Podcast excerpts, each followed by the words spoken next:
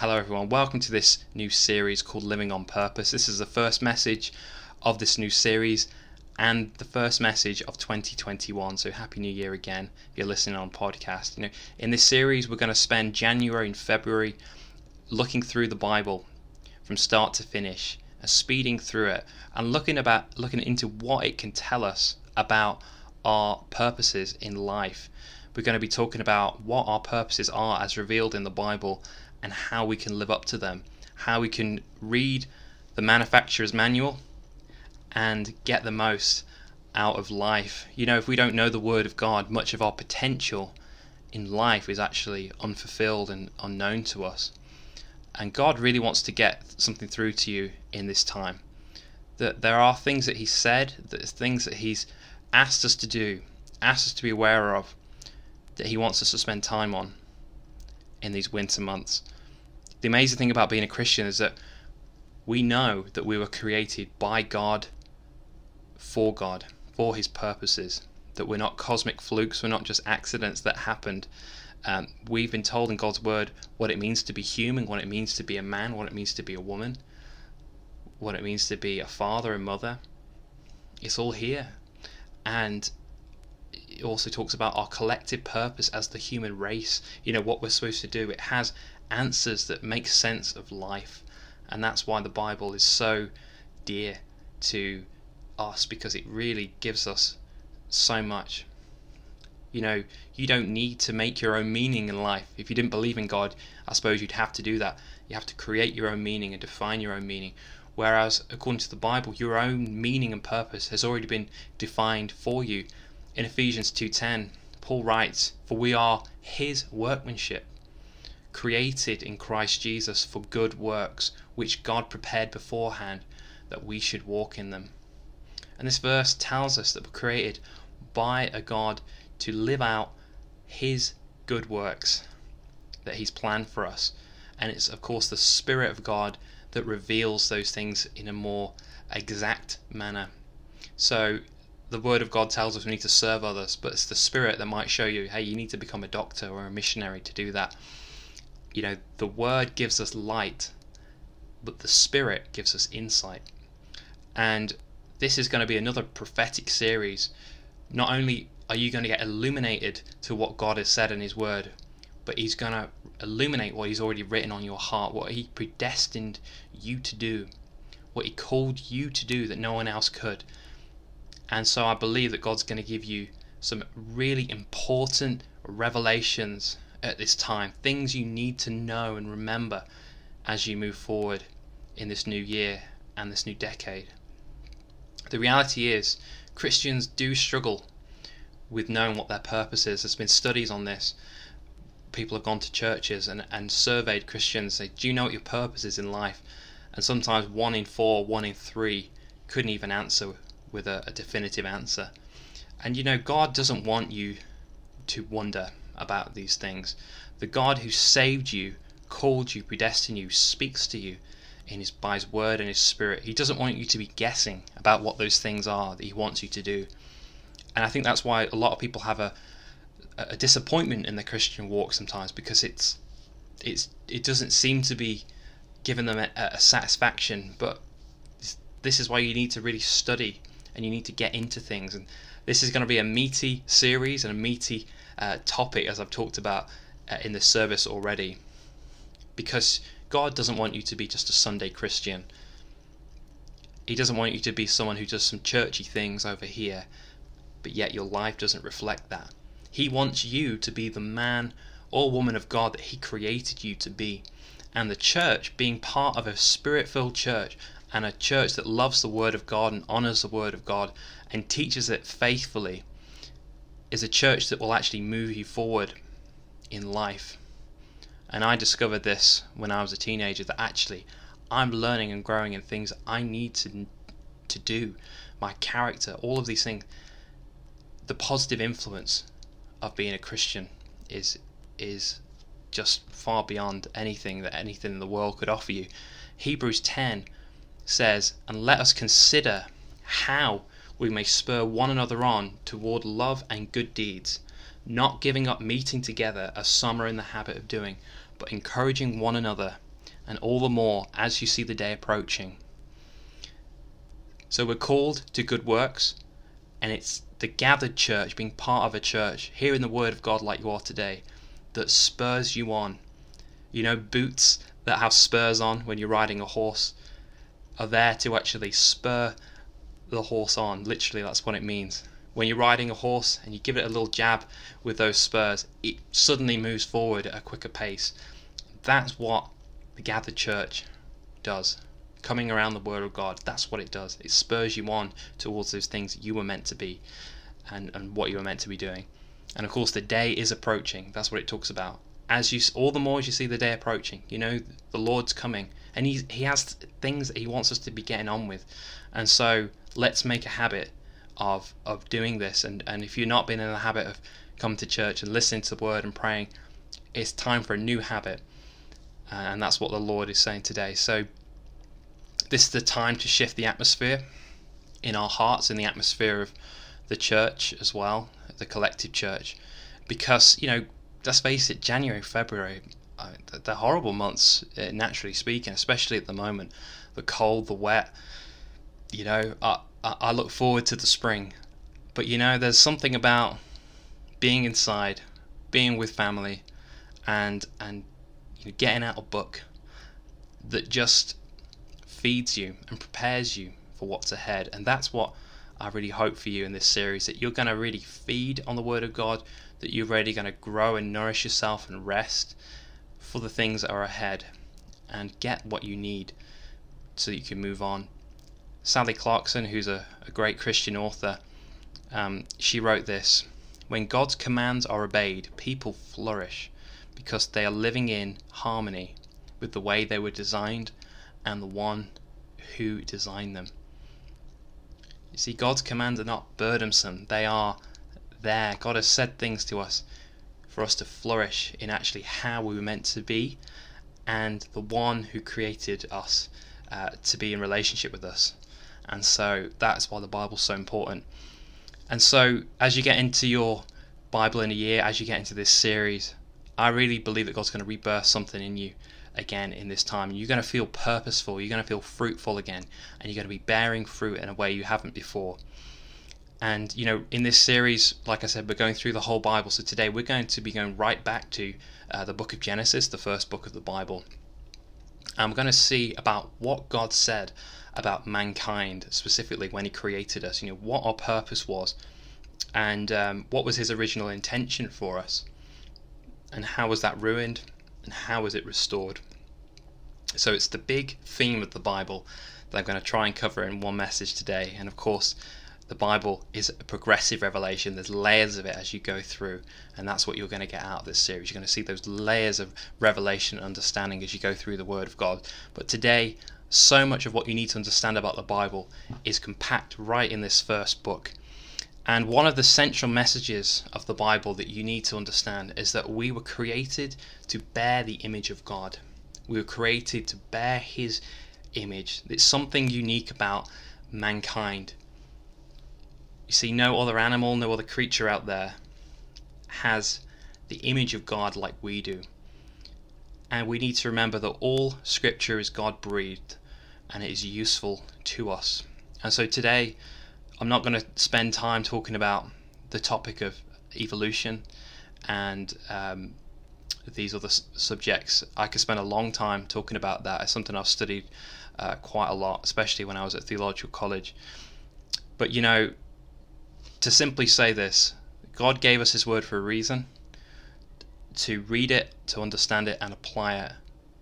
And the, the unique thing about the Christian faith is that we are told that we, though we have an animal like body, that we eat food, that we, you know, do all the kind of things that mammals do, that we are not simply animals, that we are set apart by God for a purpose, for something that He has for us in this world. I, I heard a testimony of a man in India who grew up in India. He was part of the, the lowest caste in India. And I don't know if you know about India. Uh, some of you will, some of you won't. But there's a uh, there's many different castes in India, and there's the high caste and the low caste. and it's very different to a lot of other places in the world. But if you're in the lower caste, that's that's not that's not a good thing. Um, and um, one of this young man, he uh, he his brother came home one day and he'd become a Christian, and uh, he actually heard the gospel there and then for the first time, gave his life to the Lord. His mother gave her life to the Lord, and he, then he started reading the Bible. And the thing that really hit him was seeing that he and everyone else in mankind was were created in the image of God. To him, that was the the big thing. You know, he grew up thinking he never had a soul, that he wasn't even a real human being, and yet he learned that he was created in the image of God. The worth, the value, the identity that comes with that is is is is unimaginable, especially when you've grown up in that culture when you're told you have no worth. I remember being in a conference once and someone said, "Who wants this twenty pound note?" And all the youth kind of ran up, and three people got up on the stage, and uh, and someone said, and the guy said, "If I took this twenty pound note and I ripped it a bit, would you still want it?" And they said, "Yeah, of course I would." Okay, what if I stamped on it? What if I made it muddy? Would you still want this twenty pound note? And the kid's like, "Yeah, sure." And he said, "Why do you still want it?" And he said, "Because it's still a twenty pound note." And he goes, "You've you've got this exactly right." You see, the world, the outside influence, the dirtying of the world, and even sin itself, things that we do, cannot remove the image that's been imprinted on us, cannot remove the value that's been imparted to us. It's intrinsic to us. The image of God is not simply a capacity, it's something that we can do. That's how the world defines your value, um, things that you can do. You have the image of God before you're even born, before you can do anything. When you're in the womb, you were made in the image of God. And this is really one of the most crucial topics for our time.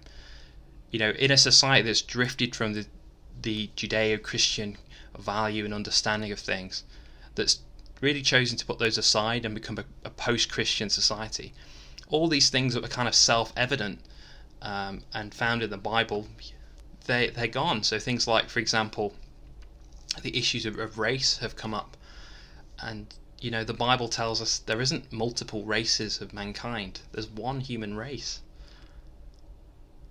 You know, and we're all part of it, and therefore all made in the image of God, and we're all equal in God's sight. You know that settles the race wars. Settles the the race battles, or at least it should. It should inform it, and it did for people like Martin Luther King, who said that we shouldn't judge other people on the colour of their skin, but by our character.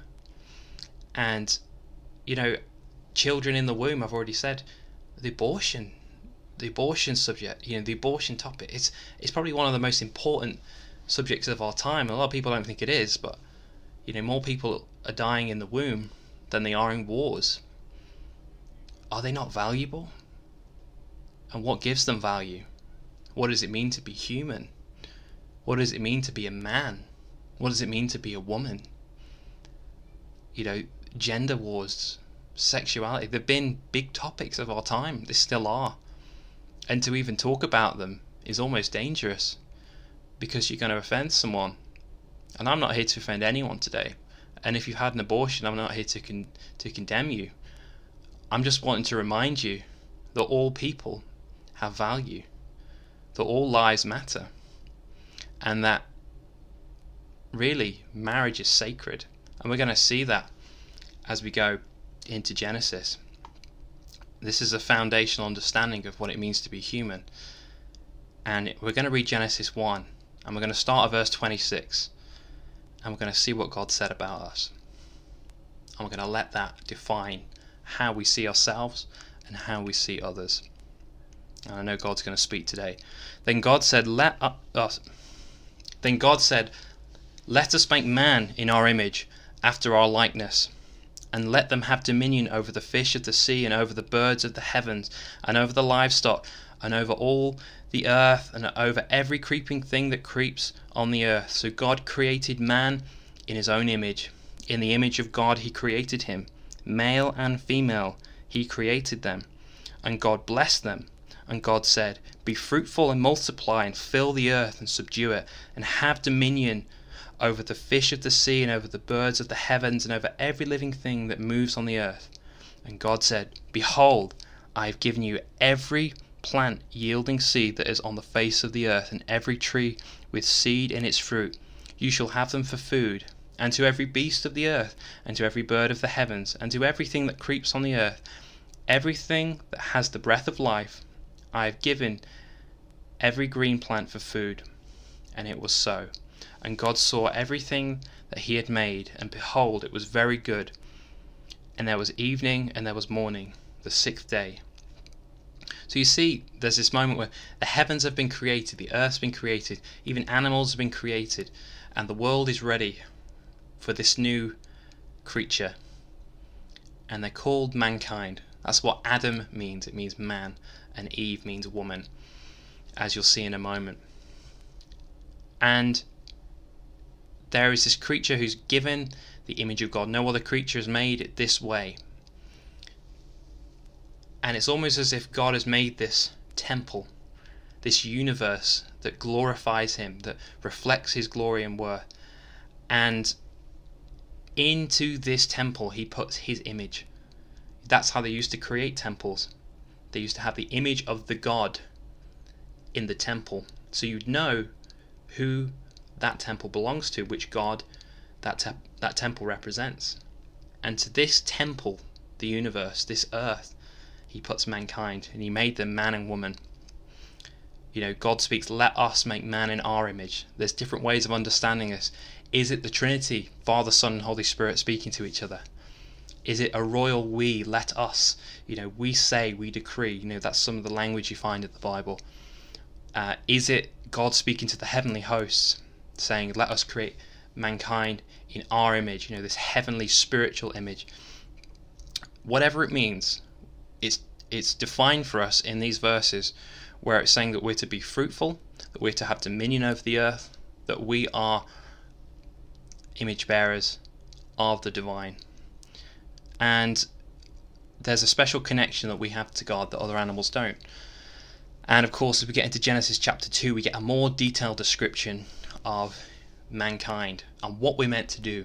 Of course, we're told here that we are here to uh, to to represent God and to to be blessed by Him and to have dominion. And of course, as you go through it, uh, the understanding and the the kind of explanation, the description kind of thickens. Genesis 2 from verse 15. Then the Lord God took the man and put him in the Garden of Eden to work it and keep it. And the Lord God commanded the man, saying, You may surely eat of every tree in the garden, but of the tree of the knowledge of good and evil you shall not eat, for in the day that you eat of it you shall surely die. For the Lord God said, It is not good that man should be alone.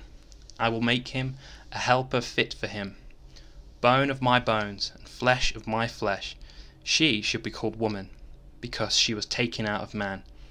Therefore a man shall leave his father and his mother, and hold fast to his wife, and they shall become one flesh. And the man and his wife were both naked, and were not ashamed. So that's Genesis 2.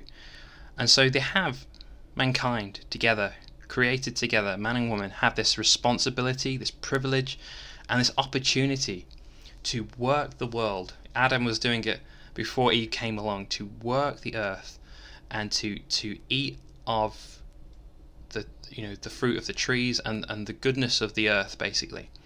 And it's all given to him. Everything of course except for the the not the tree of knowledge of good and evil and of course it's God's universe and he can do what he likes you know he can gives us the whole world and says there's one tree you can't have and that's up to him because of course he's ultimately in control and mankind is here to work he's here to work isn't that amazing you know we think that maybe uh, work is something from the devil or work is something bad but you know the reality is before sin came along uh, mankind was commissioned to work and what does that mean? Well, it means all kinds of things as we go throughout the Bible. It means to take the the raw resources of the earth. You know, we talks about the seeds here and the trees, but there's also, you know, other things that we can make things with: rocks, metal, and we can create. You know, God created the universe and He made us in His image. We are creative and we're part of that ongoing creative process with Him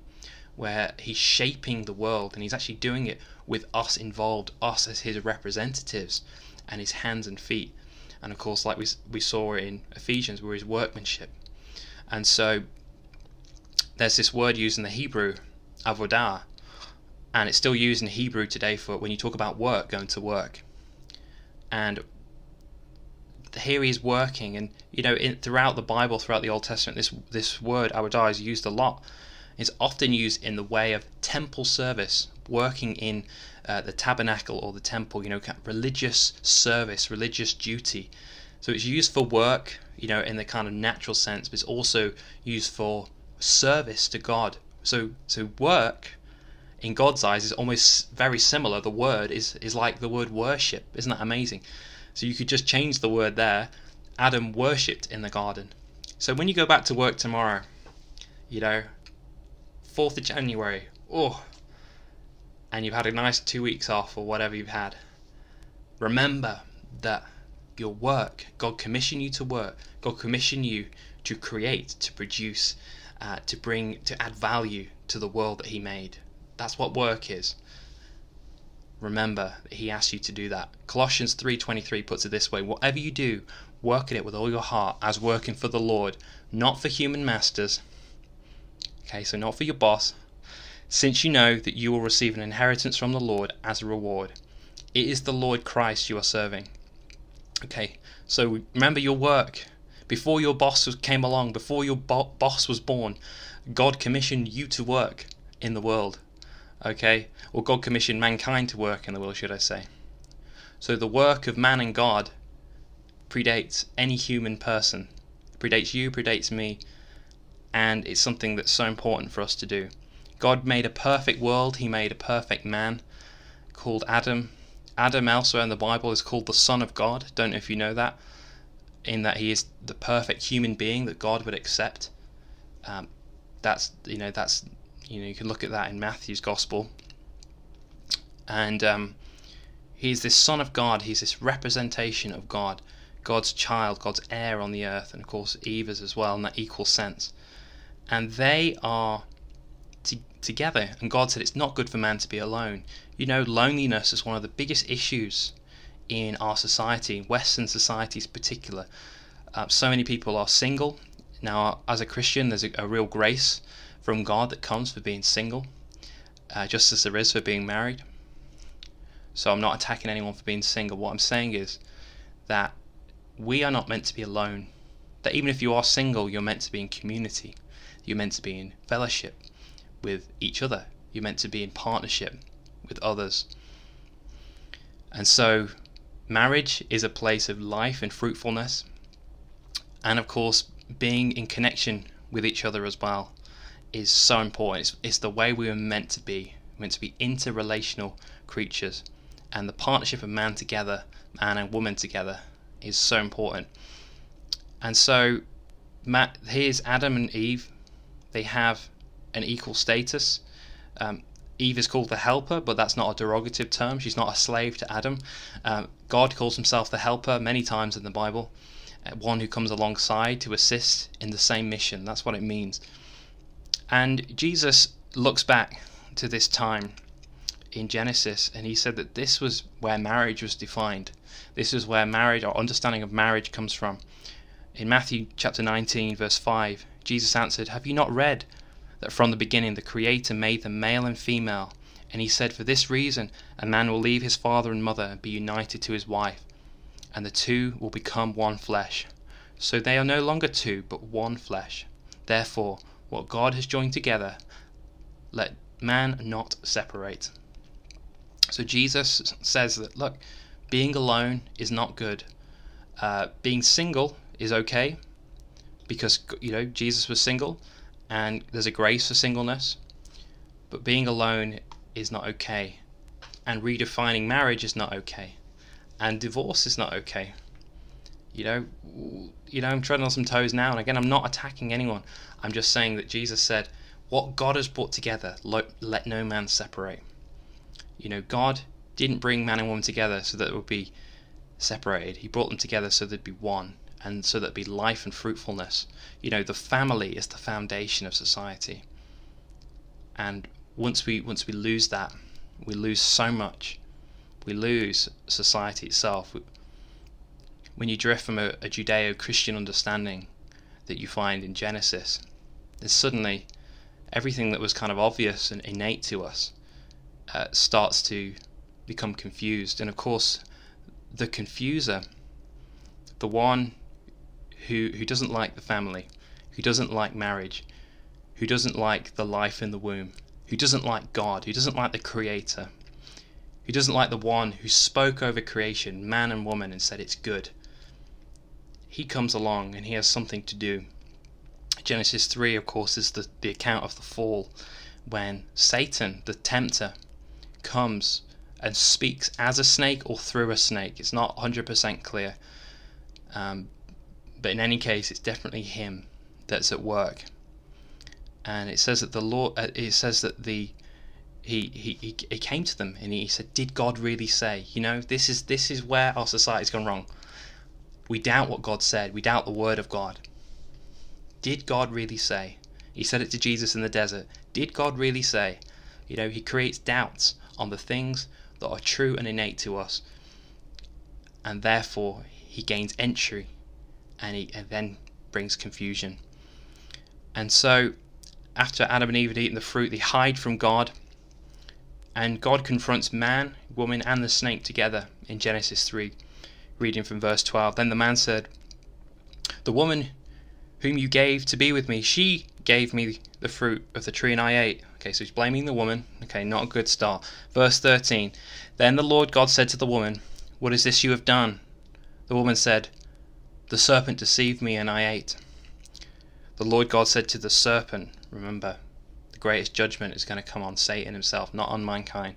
The Lord God said to the serpent, Because you have done this, cursed are you above all livestock and above all beasts of the field. On your belly you shall go, and dust you shall eat all the days of your life. I will put enmity between you and the woman, and between your offspring and her offspring. He shall bruise your head and you shall bruise his heel. Remember this verse, we're going to come back to that. To the woman he said, I will surely multiply your pain in childbearing. In pain you shall bring forth children. Your desire shall be contrary to your husband, but he shall rule over you. And to Adam he said, Because you've listened to the voice of your wife, and have eaten of the tree of which I commanded you, you shall not eat it. Cursed is the ground because of you. In pain you shall eat of it all the days of your life. Thorns and thistles it shall bring forth for you, and you shall eat the plants of the field. By the sweat of your face you shall eat bread, till you return to the ground. For out of it you were taken, for you are dust, and to the dust you shall return. The man called his wife's name Eve, because she was the mother of all living. And the Lord God made for Adam and his wife garments of skins and clothed them. Then the Lord God said, Behold, the man has become like one of us, knowing good and evil. Now, lest he reach out his hand and take also the tree of life and eat and live forever. Therefore the Lord God sent him out of the garden of Eden to work the ground from which he was taken. He drove out the man, and at the east of the Garden of Eden he placed a cherubim, which is an angel, and a flaming sword that turned away, turned every way to guard the way to the tree of life mysterious passage because where is the Garden of Eden? Was it heaven? Was it on earth? It was clearly on earth, but something something heavenly about it, where angels and God can be seen, and uh, of course a snake is talking as well. So there's something very supernatural about this this place. And of course, they fall, and God says, "Cursed is this because of you. Cursed is this because of you." You know, God didn't want to curse His good creation, the creation that He said was very good but when the contract, when the covenant between man and God was broken, when man's side of it was, was broken, there were consequences that came. And it came not only on mankind itself, but even on the world itself. And um, there's this curse that surrounds us. There's a spiritual death. You know, it's like Adam and Eve. It's like they died inside, and and and uh, because you know, did they die? Well, they will die eventually, and they did die hundreds of years later after this moment and it's uh, you know, he God didn't want them to, to eat from this fruit that would give them eternal life. They would keep on living, yet they're fallen. So God actually lent them, set them away that they would physically die. But remember, what did God promise? He promised something to the woman in particular, saying that he, your seed, he will crush your head. He will crush the head of the serpent. And that serpent will bruise the heel of your seed. Who is this? And what is he talking about? Come into it in a moment. You see, the children of Adam and Eve, Cain and Abel. Cain kills Abel, and the Abel's blood, it's like he's crying out from the ground, the injustice of this. But of course, mankind becomes increasingly wicked, and you get to Noah, and you get to Noah where God floods the earth, and God essentially restarts mankind through eight people Noah and his family. And, and God reminds Noah and his family as they enter this new world of the covenant he's already been made since the beginning. So in Genesis chapter 9, God says in this covenant, when he's making this covenant with Noah and his family, and of course everyone who would come after Noah, whoever sheds the blood of man, by man shall his blood be shed. For God made man in his own image, and you be fruitful and multiply, increase greatly on the earth and multiply in it. Then God said to Noah and to his sons with him, Behold, I establish my covenant with you and your offspring after you. It's Genesis chapter 9, verse 6 to 8. So God made a perfect world. It was fallen, uh, but God has essentially restarted the world again. Okay, you know, but sin, the curse, the devil, they're still present. And there's coming a time when the image bearers of God are going to be redeemed. And God speaks about it right from the beginning. You know, so much happened when the fall happened. You know, viruses and bacteria that were actually there, they have a purpose in nature to recycle biological materials. They kill us. COVID 19 can kill you. God didn't design this world. God designed a perfect world, and He's going to restore a perfect world in the end. But what's going to happen between then and now? There's a part of our experience where we exist with sin and a sinful nature. And of course, God is going to deal with the serpent, the serpent being Satan, a, a spiritual creature who exists today. I will put enmity between you and the woman, and between your offspring and her offspring. He shall bruise your head, and you shall bruise his heel. Genesis 3:15 is the first preaching of the gospel. Martin Luther, Martin Luther, not Martin Luther King, Martin Luther, the theologian, was one of the first people to point this out. That though mankind lives under the curse and lives at enmity, enmity that means uh, really at war with the demonic realm, that the demonic realm of Satan and the demons actually impact our world now that we live under this curse. There's going to be the one who is born of a woman and not of a man. Jesus had a virgin birth. Jesus was the son of Mary, and he was not the son of Joseph. He was the son of Mary, and he was the son of God. And like Noah, it's an ex- you see, see the story of Noah is like the story of the mankind being rebirthed, recommissioned, starting again. And That's what Jesus is. Jesus is the new Adam. He's the new mankind. He's the he's the rebirthing of the new world. And of course that's going to find its fulfillment in the new heaven and the new earth. And God's desire is that he would restart mankind again. And it's going to be without sin, without the devil involved. in the New Testament, Jesus is called the image of God. You know, we're made in the image of God, but Jesus is the image of the invisible God. We've been made in the image of Christ. We were predestined to be in his image and likeness. And of course, Adam had that image and likeness and he lost him. And he gave his authority over to the devil, really. He gave the backdoor entry to the devil. And he gave the backdoor entry to the curse and the and all these things. And Jesus, what did he do? Jesus didn't just, okay, well, you know, I've given authority to mankind and I'll just take it back now. No, God became a man and lived a sinless life, unlike Adam. And then at the cross, took the enemy to the cross, took sin to the cross, and destroyed its power, destroyed their influence, destroyed the curse. You know, Jesus had a thorn of crowns twisted on his head. Remember, it says in Genesis that thorns and thistles will come up.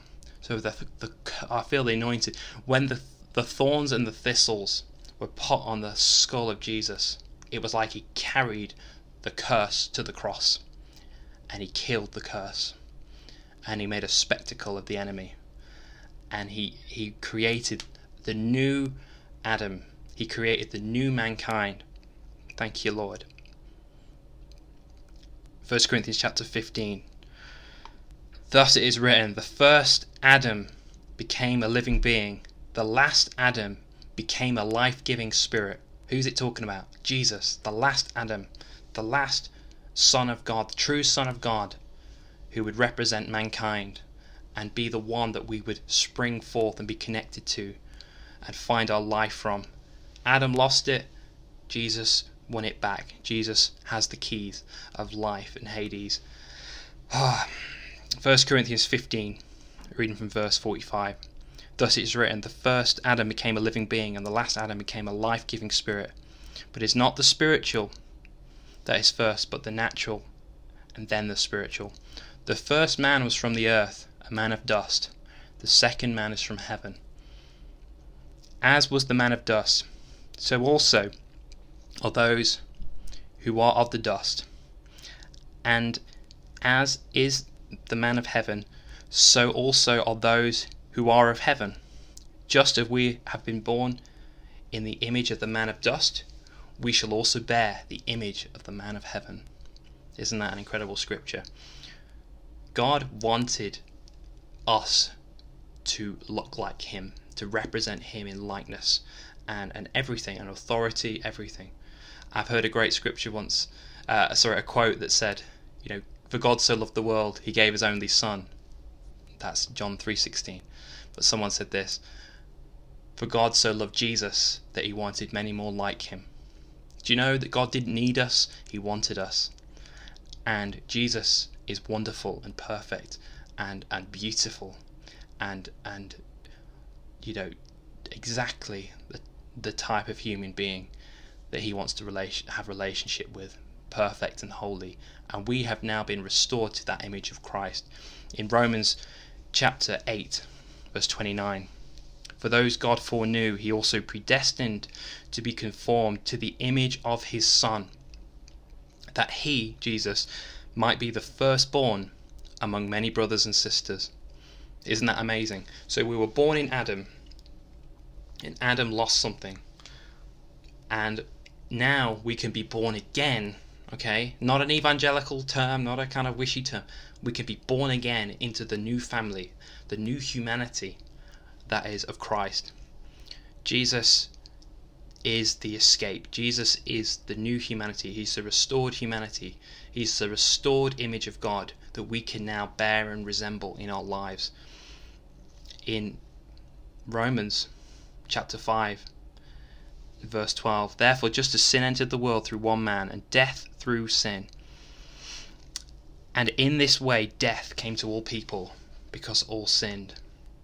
And then if you skip through to verse 15 for just as through the disobedience of the one man the many were made sinners so also through the obedience of one man the many will be made righteous. You will be made righteous. Sanctification, being made holy, be made into the image of Christ, is a process.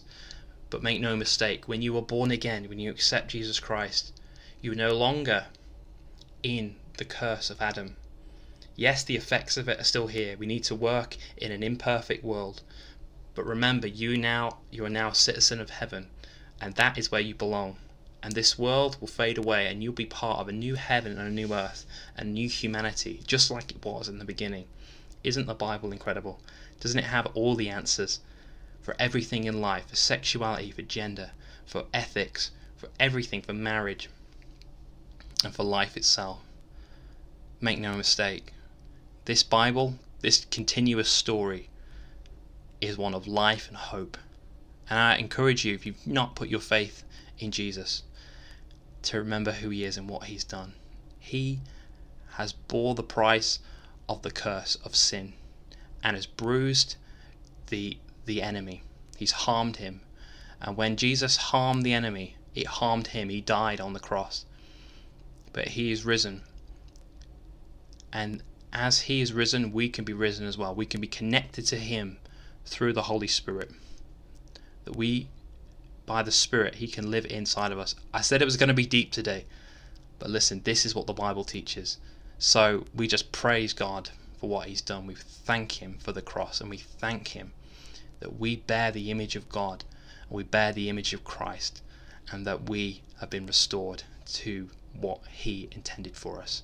And even though it's not complete now, we look forward to the day when it will be complete. For he who began a good work in you will complete it in the day of Christ Jesus. He will complete it in the day of the second coming. So thank you for listening today. God bless you.